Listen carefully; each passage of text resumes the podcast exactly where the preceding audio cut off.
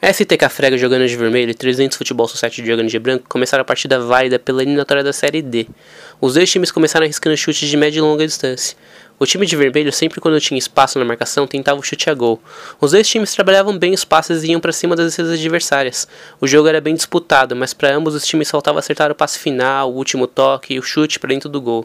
O STK tentava limpar a defesa e aproximar antes de arriscar o chute, mas a defesa do 300 conseguia pressionar e aliviar bem.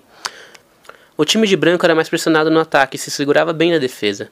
Os dois times estavam tão bem equilibrados no jogo, se anulando mutuamente, que o número de faltas era baixíssimo no fim da primeira etapa. Mas ainda cabia emoção, mesmo meio equilíbrio. E o camisa 10, Bruno, abriu o marcador em favor da STK aos 23 minutos da etapa inicial. E parece que o fim realmente teve emoção. Logo na sequência, o camisa 7, Jonathan, empatou para o time do 300 aos 25 minutos da etapa inicial. Na etapa final, os times voltaram dispostos a manter a emoção no jogo. O 300 virou aos 2 minutos de jogo com camisa 27, Caio César, e o empate veio na sequência aos 4 minutos com camisa 11 do STK, Guilherme. E na saída de bola, o camisa 22, Caio Vitor, colocou novamente o STK à frente do marcador. Parece que realmente toda a emoção ficou para a etapa final. Os times voltaram definitivamente mais soltos e aguerridos, o jogo ficou mais pegado, até os reservas no banco estavam mais agitados.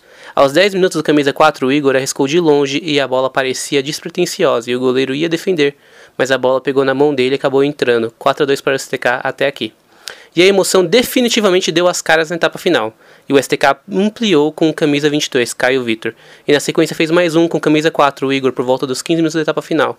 O time do 300 tentou apertar, mas a marcação quase diminuiu em boa jogada defendida pelo goleiro do time de vermelho. Na sequência, nova blitz do 300 e nova boa defesa do goleiro Yuri do STK Frega. Placar final 6 a 2 para o time do STK. Confira a entrevista com destaque da partida.